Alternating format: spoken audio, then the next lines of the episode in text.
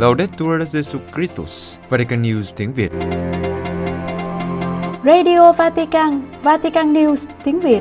Chương trình phát thanh hàng ngày về các hoạt động của Đức Thánh Cha, tin tức của Tòa Thánh và Giáo hội Hoàn Vũ được phát bảy ngày trong tuần từ Vatican và Roma. Mời quý vị nghe chương trình phát thanh hôm nay, thứ tư ngày 18 tháng 5 gồm có Trước hết là bản tin Kế đến là sinh hoạt giáo hội và cuối cùng là gương chứng nhân.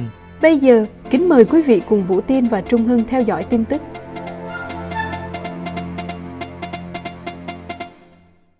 Đức Thánh Cha Francisco, trường đại học phải thực sự phổ quát, không bị tư tưởng hóa. Vatican, tại buổi tiếp kiến các hiệu trưởng của các trường đại học công lập ở Roma và Lazio, Đức Thánh Cha Francisco suy tư về việc đào tạo học thuật. Nơi đó không chỉ đặt nền trên những di sản khai sáng, mà còn trên một chân trời rộng lớn, dạy cho người trẻ các giá trị hòa bình vượt trên các hệ tư tưởng. Ý thức phản biện, cạnh tranh lành mạnh và đối thoại là ba trụ cột cho việc huấn luyện con người toàn diện. Đồng thời, ba điều trên sẽ không thực sự phát triển nếu không có điều thứ tư là tự do. Đức Thánh Cha gợi nên những thách đố lớn hiện nay, từ đại dịch, chiến tranh đến khủng hoảng khí hậu, làm gia tăng sự bất bình đẳng trong xã hội. Điều này có nguy cơ tạo nên nơi thế hệ trẻ một bầu khí chán nản và hoang mang, mất tự tin, thậm chí tệ hơn là nghiện ngập. Do đó, trách nhiệm của các trường đại học trở nên lớn lao, đòi hỏi một sự đầu tư lớn cho giáo dục. Đặc biệt, chúng ta phải chấp nhận rằng mình đang ở trong khủng hoảng, và khủng hoảng không phải là điều xấu. Khủng hoảng là tốt bởi vì khủng hoảng làm cho chúng ta phát triển. Nó khiến chúng ta đưa ra các lựa chọn để phát triển. Nguy hiểm là khi khủng hoảng biến thành xung đột, làm cho người ta khép lại và phá hủy. Nhưng chúng ta phải học cách sống trong khủng hoảng như hiện tại và giúp cho những người trẻ tiến về phía trước. Đức Thánh Cha đề cập đặc biệt đến Hiệp ước Giáo dục Toàn cầu, một dự án làm việc chung trên quy mô toàn cầu với sự dấn thân của nhiều thực thể, từ các tôn giáo lớn đến các tổ chức quốc tế, đến từng tổ chức giáo dục. Tinh thần của Hiệp ước Giáo dục này được ký tại Abu Dhabi vào ngày 4 tháng 2 năm 2019 trong tài liệu về tình huynh đệ nhân loại nhằm hướng đến một nền giáo dục toàn diện bằng việc giúp cho sinh viên hiểu biết chính mình, nhìn nhận người khác là anh em, quan tâm đến thủ tạo và chiều kích siêu việt. Nói một cách cụ thể, đây là chân trời của hòa bình. Đối với Đức Thánh Cha, giáo dục là kết hợp ngôn ngữ của cái đầu, trái tim và bàn tay, và như vậy con người mới phát triển trong xã hội. Ngài cũng mời gọi các hiệu trưởng của các trường đại học lắng nghe sinh viên trong bầu khí đối thoại, lắng nghe các giáo viên và các thực tế xã hội và thể chế để đào tạo những người trẻ có khả năng mang lại điều gì đó mới trong thế giới việc làm và trong xã hội, đồng thời quan tâm đến tất cả những người xứng đáng nhưng không có phương tiện học tập, để họ có cơ hội nhận được đầy đủ quyền học tập và huấn luyện. Đức Thánh Cha Francisco, truyền giáo là nhiệt huyết của một đức tin chưa thỏa. Vatican, Đức Thánh Cha đã gửi thư cho các hội giáo hoàng truyền giáo đang họp nhau ở Lyon.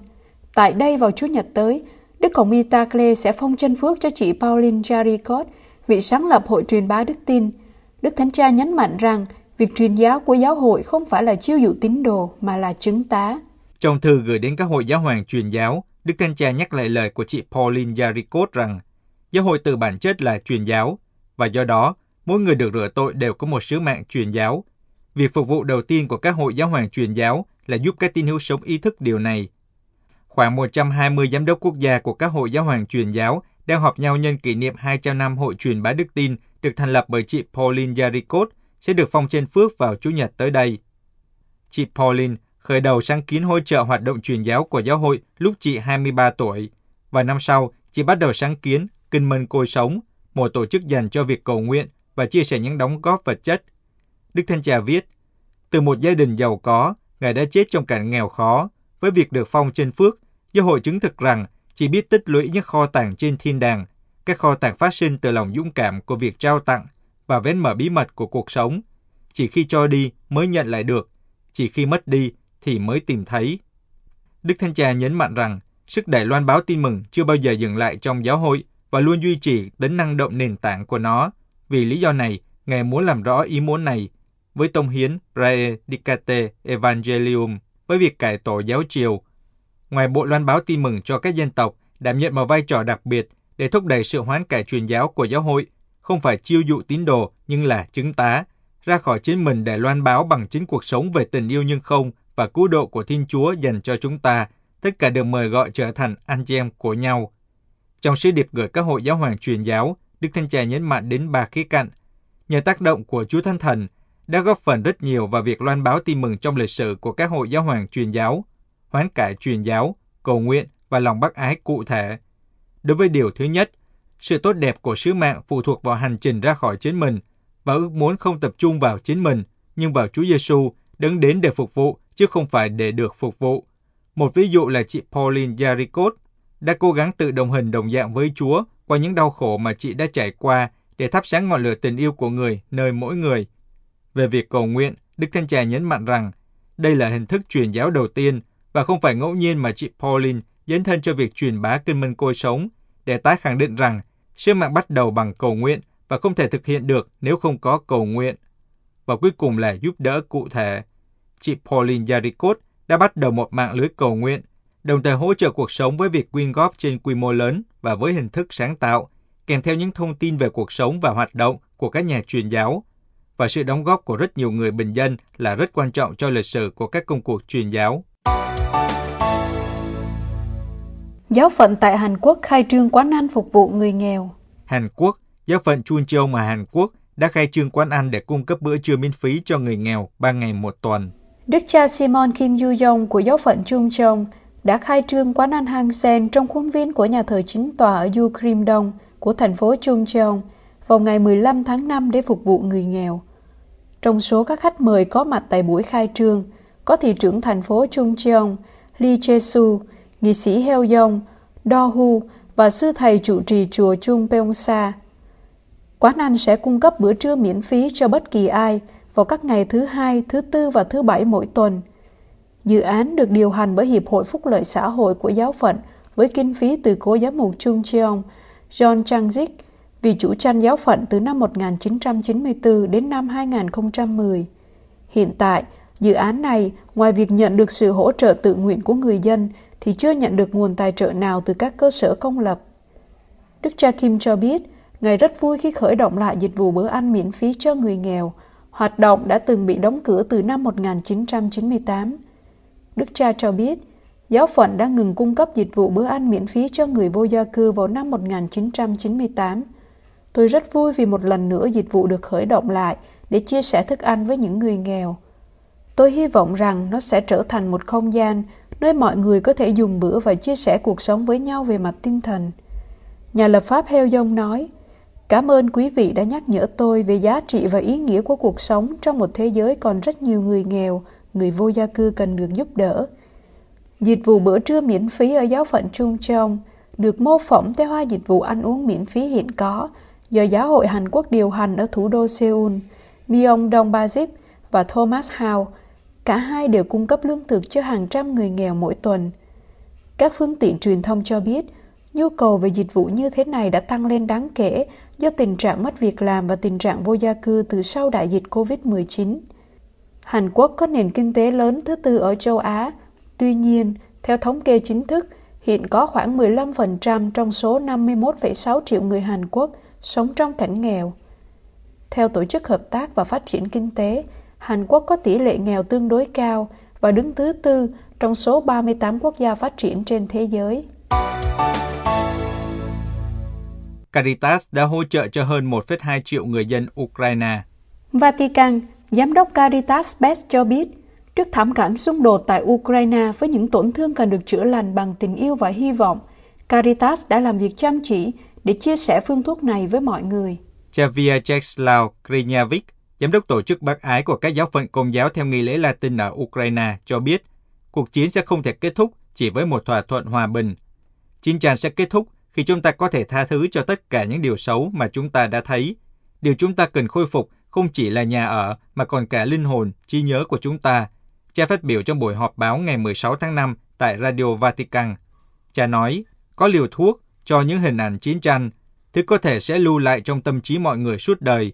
Đó là liều thuốc của giáo hội, liều thuốc của tình yêu, của hy vọng và ơn gọi của chúng ta với tư cách của một gia đình Caritas là chia sẻ liều thuốc này với mọi người. Cha là một trong số đại diện của Caritas đã cung cấp thông tin cập nhật về công việc của các văn phòng Caritas quốc gia ở Ukraine và Liên minh Caritas để ứng phó với chiến tranh. Cha cũng nói về cuộc gặp ngày 15 tháng 5 với Đức Thánh Cha Francisco. Ngài đã mời một nhóm nhỏ chia sẻ những gì các nhân viên Caritas và tình nguyện viên đã và đang làm. Cha cho biết, cha đã nói với Đức Thánh Cha về việc các giám mục và linh mục ở Ukraine đã trở thành tình nguyện viên của Caritas như thế nào. Cha nói, tất cả chúng con đều là Caritas, với sự hợp tác của các giáo hội địa phương, cùng với việc thu nhận và bảo quản các vật phẩm để phân phối. Cha Krinyavik cho biết Đức Thánh Cha ca ngợi sự hợp nhất trong hành động, và cha cho biết lời kêu gọi của Đức Thánh Cha về một giáo hội đi ra đã trở thành kinh nghiệm của chúng tôi lúc này. Khi bắt đầu chiến tranh từ ngày 24 tháng 2 đến đầu tháng 5, Caritas Space và Caritas Ukraine, chi nhánh Caritas của các giáo phận Công giáo Đông Phương, đã hỗ trợ hơn 1,22 triệu người thông qua hơn 50 trung tâm địa phương trên khắp đất nước. Việc hỗ trợ bao gồm chỗ và nhà ở tạm thời, bữa ăn và thức ăn mang đi, thuốc men, dụng cụ vệ sinh, các hoạt động giải trí cho trẻ em và hỗ trợ tâm lý cho trẻ em, gia đình và cá nhân. Theo cao ủy tị nạn Liên Hiệp Quốc, khoảng 13,7 triệu người Ukraine, chiếm 30% dân số, đã phải di dời khỏi nhà của họ. Ít nhất 7,7 triệu người đã phải di dời trong lãnh thổ Ukraine và hơn 6 triệu người đã rời khỏi đất nước để tìm nơi ẩn náu.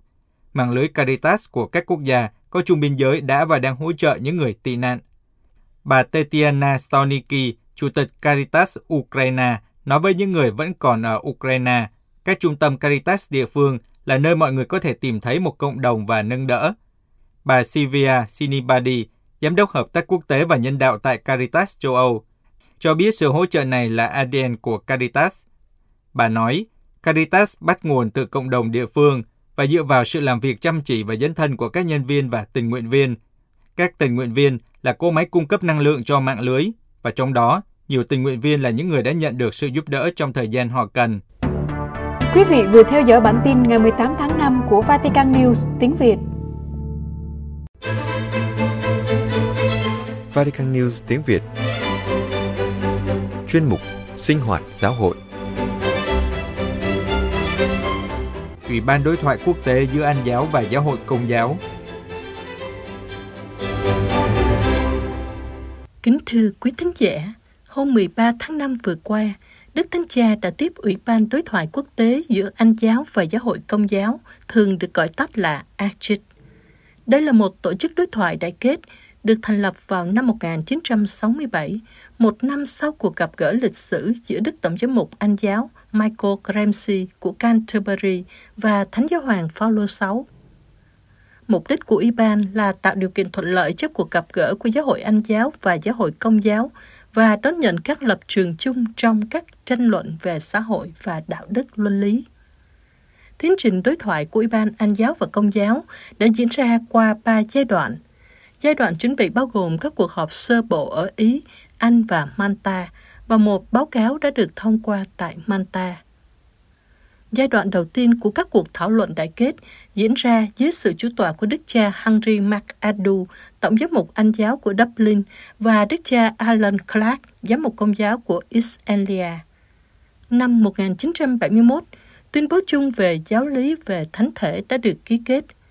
Các cuộc tranh luận khác sau đó về chủ đề thư tác viên và thánh chức được kết thúc bằng một tuyên bố chung năm 1973. Tiếp đến là về chủ đề quyền bính trong giáo hội, được kết thúc với hai tuyên bố vào năm 1976 và 1981. Tất cả những tài liệu này được thu thập trong một báo cáo cuối cùng được công bố vào năm 1982. Báo cáo chung kết này nói rằng, hai giáo hội của chúng ta đã phân tách hơn 400 năm – sự tách biệt này liên quan đến sự khác biệt nghiêm trọng về giáo lý đã trở nên trầm trọng hơn bởi các cuộc luận chiến thần học và thái độ không khoan dung với nhau đã xâm nhập và ảnh hưởng đến nhiều bộ phận của cuộc sống. Tuy nhiên, mặc dù sự hiệp nhất của chúng ta đã bị suy giảm do chia rẽ, nhưng nó vẫn không bị phá hủy. Nhiều mối dây vẫn liên kết chúng ta. Chúng ta tuyên xưng cùng một đức tin và một Thiên Chúa thật – Chúng ta đã nhận được cùng một thánh linh, chúng ta đã được rửa tội với cùng một phép rửa và chúng ta rao giảng cùng một Chúa Kitô.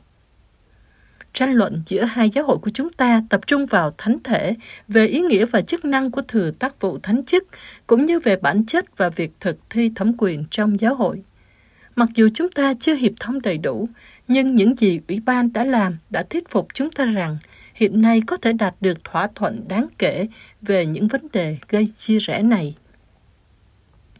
Tài liệu này được Giáo hội Anh giáo phê chuẩn tại Hội nghị Lambeth năm 1988, nói về sự phù hợp của tài liệu cách căn bản với đức tin của Anh giáo. Giáo hội Công giáo đã đưa ra câu trả lời của mình vào năm 1991, trong khi hoan nghênh công việc đã hoàn thành và các điểm đã đạt được thỏa thuận chung, Giáo hội Công giáo nhận thấy những khác biệt quan trọng vẫn còn giữa Anh giáo và Công giáo liên quan đến những yếu tố cốt yếu của đức tin Công giáo. Giai đoạn thứ hai của các cuộc thảo luận đã diễn ra giữa các năm 1983 đến 2004, với các đại diện Anh giáo là Đức cha Mark Santer, giám mục của Birmingham, sau đó là Đức cha Frank Griswood, giám mục chủ tịch của Giáo hội Tin lành trưởng lão Hoa Kỳ, và cuối cùng là Đức cha Peter Carley, tổng giám mục của Perth và giáo chủ của Úc. Lãnh đạo phía công giáo là Đức cha Cormac Murphy O'Connor, giám mục của Arundel và Brinton, sau đó là Đức cha Alexander Joseph Brunet, tổng giám mục của Seattle. Các chủ đề của các cuộc đối thoại giai đoạn này gồm ơn cứu độ và giáo hội, sự hiệp thông trong giáo hội, sự sống trong Chúa Kitô, luân lý, hiệp thông, giáo hội. Năm 1999, một tuyên bố chung thứ ba về huấn quyền được công bố. Năm 2005, chủ đề về vai trò của mẹ Maria như là mẹ Thiên Chúa đã được thảo luận.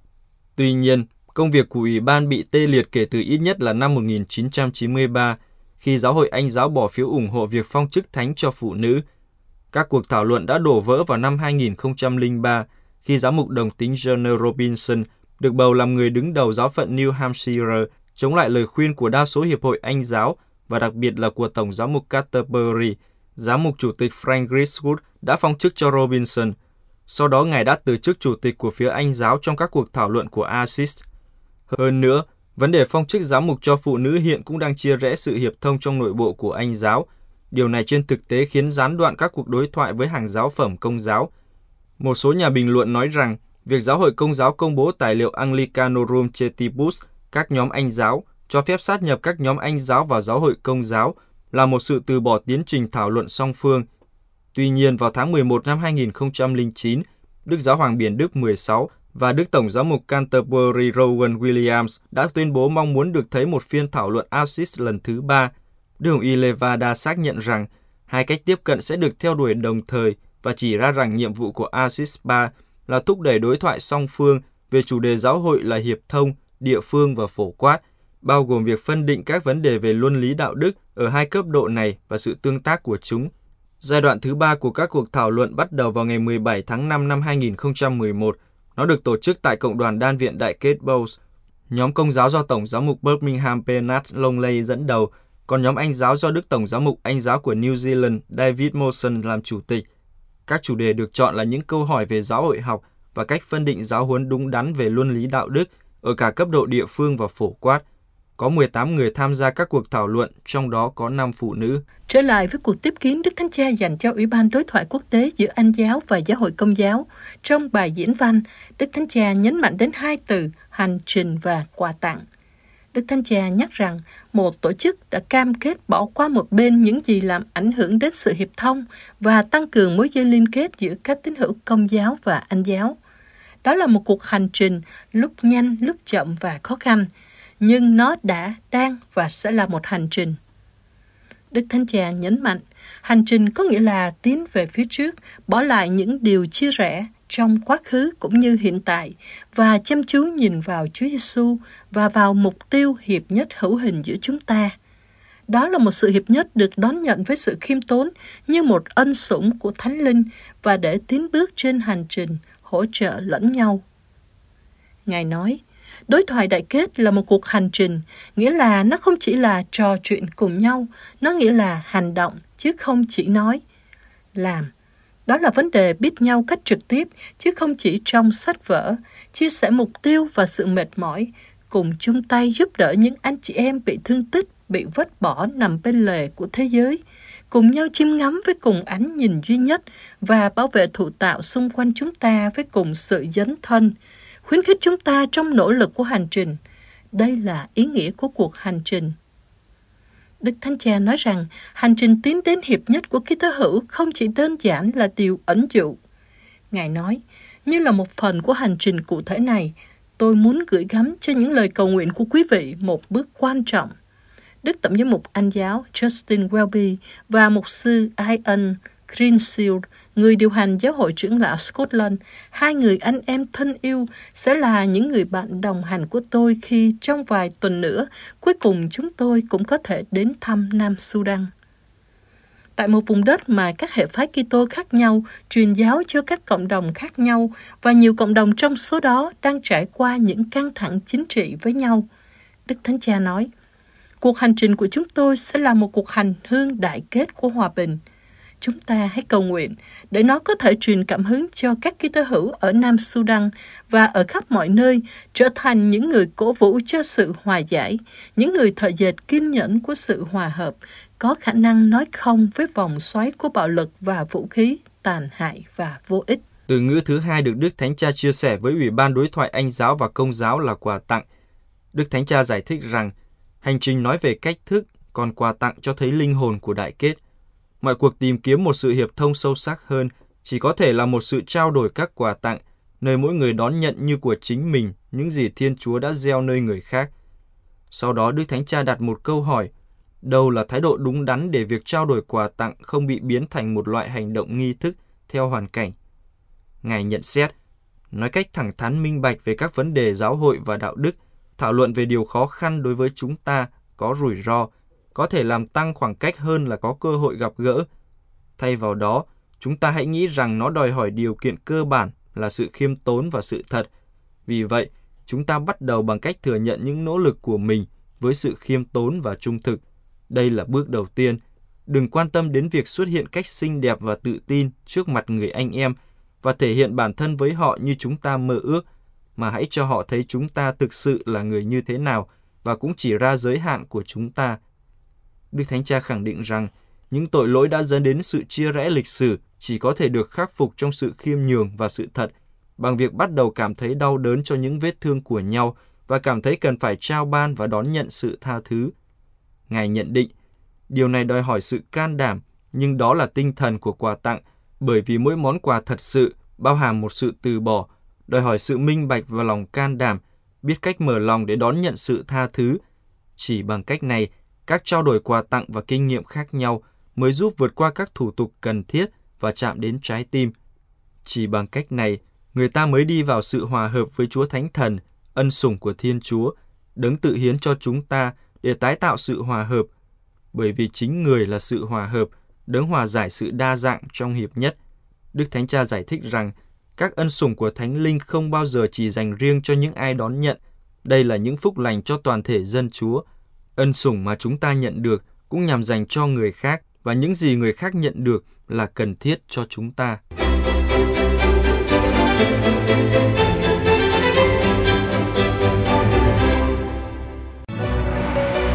Vatican News tiếng Việt.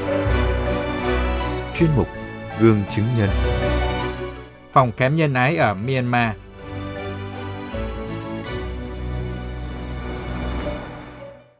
Một ngày hoạt động của phòng khám nhân ái nằm trong khu phức hợp một vụ rộng lớn chú Kitô vua ở Lôi Cao với hình ảnh y tá Clement Kuhn, một tín hữu công giáo 40 tuổi đang chăm sóc cho các bệnh nhân. Bên cạnh đó là sơ Teresa, nữ tu của dòng nữ tử bác ái Đức Maria, đang nở nụ cười đón tiếp các trẻ em và người già. Sơ xúc động nói, trong thảm cảnh chúng tôi đang trải qua đức tin, niềm hy vọng và bác ái vẫn còn chúng tôi ở lại với cộng đoàn, trong đó có sự hiện diện của chúa thần khí chúa ban cho chúng tôi lòng can đảm, giúp chúng tôi có thể nâng đỡ nhau nằm ở thủ phủ của bang Kaya, phía đông Myanmar. Đây là trung tâm công giáo của giáo phận Loi Cao. Khu vực rộng lớn này ngoài nhà thờ chính tòa Chúa Kitô Vua được xây dựng vào năm 1939, còn có một trường học, một phòng khám, hai chủng viện, trung tâm mục vụ, một tu viện, nhà xứ và tòa giám mục. Ở đó còn có một nhà thờ cổ do các nhà truyền giáo xây dựng vào cuối thế kỷ thứ 19. Cha Senso Basque, giám quản tông tòa đang coi sóc một vụ sau cái chết đột ngột của đức cha Stephen Tichep vào tháng 12 năm 2020 đã mở cửa cho những người di tản phải rời bỏ nhà cửa ở Loikao do các cuộc đụng độ giữa người dân Myanmar và quân đội. Đa số là những người trẻ phản đối chính quyền quân đội nắm quyền trong cuộc đảo chính tháng 2 năm 2021. Trong hơn một năm, bạo lực và khủng bố đã làm cho đời sống của người dân vô cùng khó khăn, đầy bấp bênh, đau khổ và bệnh tật. Hiện số người di dời nội bộ là hơn 170.000 người. Y tá Clement nói, Trong hoàn cảnh này, ánh sáng phục sinh đã đến chiếu tỏa ngôi mộ của chúng tôi. Chúa Kitô ban lại cho chúng tôi niềm hy vọng. Hơn 200 tín hữu công giáo đang ở trong khu phức hợp Chúa Kitô Vua. Họ tạo thành một cộng đoàn dân cư đặc biệt, gồm các gia đình, phụ nữ, trẻ em, tất cả đang ở trong khu vực rộng lớn của nhà thờ. Họ là những người cần được chăm sóc. Các linh mục và tu sĩ cộng tác với cha Senso và nhờ sự giúp đỡ của các giáo sứ khác ở Myanmar như ở Yangon và từ các nhà tài trợ khác, chủ yếu các tín hữu Myanmar trong và ngoài nước. Chúng tôi cung cấp cho họ quần áo, thực phẩm, thuốc men. Nhưng bên cạnh giúp đỡ vật chất, sự hỗ trợ về mặt tinh thần và đạo đức cũng không kém quan trọng. Lễ phục sinh là tia sáng đã đến với chúng tôi. Chúng tôi đau khổ với Chúa Kitô. Chúng tôi vác thập giá với người và đặt thử thách trong tay người. Thiên Chúa là Chúa của niềm ủi an và sức mạnh. Tin tưởng vào Chúa giúp chúng tôi tiến bước giữa đau khổ. Và như thế, các tín hữu đã nói về những người phục vụ ở đây là những bông hoa trong sa mạc của chúng tôi. Tại đây, trong lễ phục sinh vừa qua, có hơn 100 em đã được rước lễ lần đầu và bí tích thêm sức. Đó là một khoảnh khắc cảm động cho toàn thể cộng đoàn của trung tâm mục vụ, nơi mọi người tụ họp để cử hành các nghi lễ tuần thánh. Trong hoàn cảnh bấp bênh, khó khăn, Hội giới trẻ Thánh Luigi do cha Philip Aunger hướng dẫn đã cố gắng đón tiếp và chuẩn bị cho các em một cách chu đáo. Clement, người đã phục vụ phòng khám từ năm 2009 nói, Lời cầu nguyện hàng ngày của chúng tôi là Lạy Chúa, xin thương xót chúng con, xin thương xót những người bị thương, bị sỉ nhục và đau đớn này. Cho đến tháng 11 năm 2021, phòng khám này đã đón tiếp và chăm sóc cho các bạn trẻ bị thương trong các cuộc đấu tranh một cuộc đột kích của quân đội vào phòng khám đã bắt đi một số linh mục, tu sĩ, bác sĩ và nhân viên y tế, sau đó thả họ ra. Họ cố ý làm như vậy để ngăn chặn giáo hội chăm sóc những người trẻ bị thương. Vì vậy, trong vài tháng, phòng khám phải đóng cửa.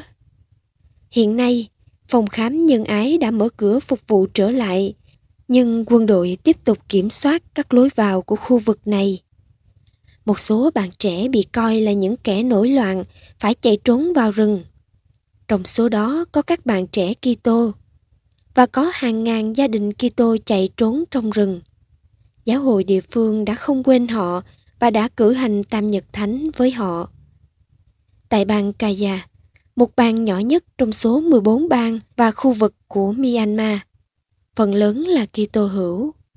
Cha Senso Basqui, Tổng đại diện và giám quản tông tòa Loikau khẳng định, mặc dù chiến sự và nguy hiểm, từ khu phức hợp Chúa Kitô vua, các linh mục, tu sĩ, giáo dân như Clement và nhiều người khác không bỏ chạy.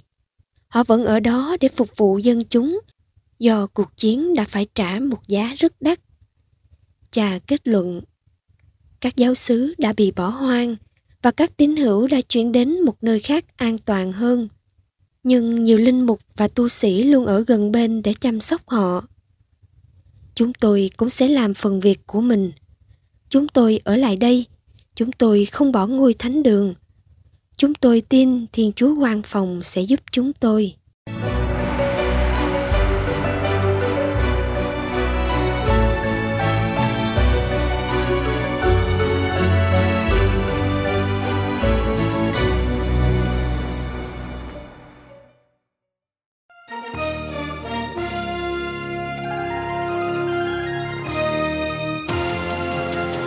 Cảm ơn quý vị đã chú ý lắng nghe chương trình Radio Vatican của Vatican News tiếng Việt.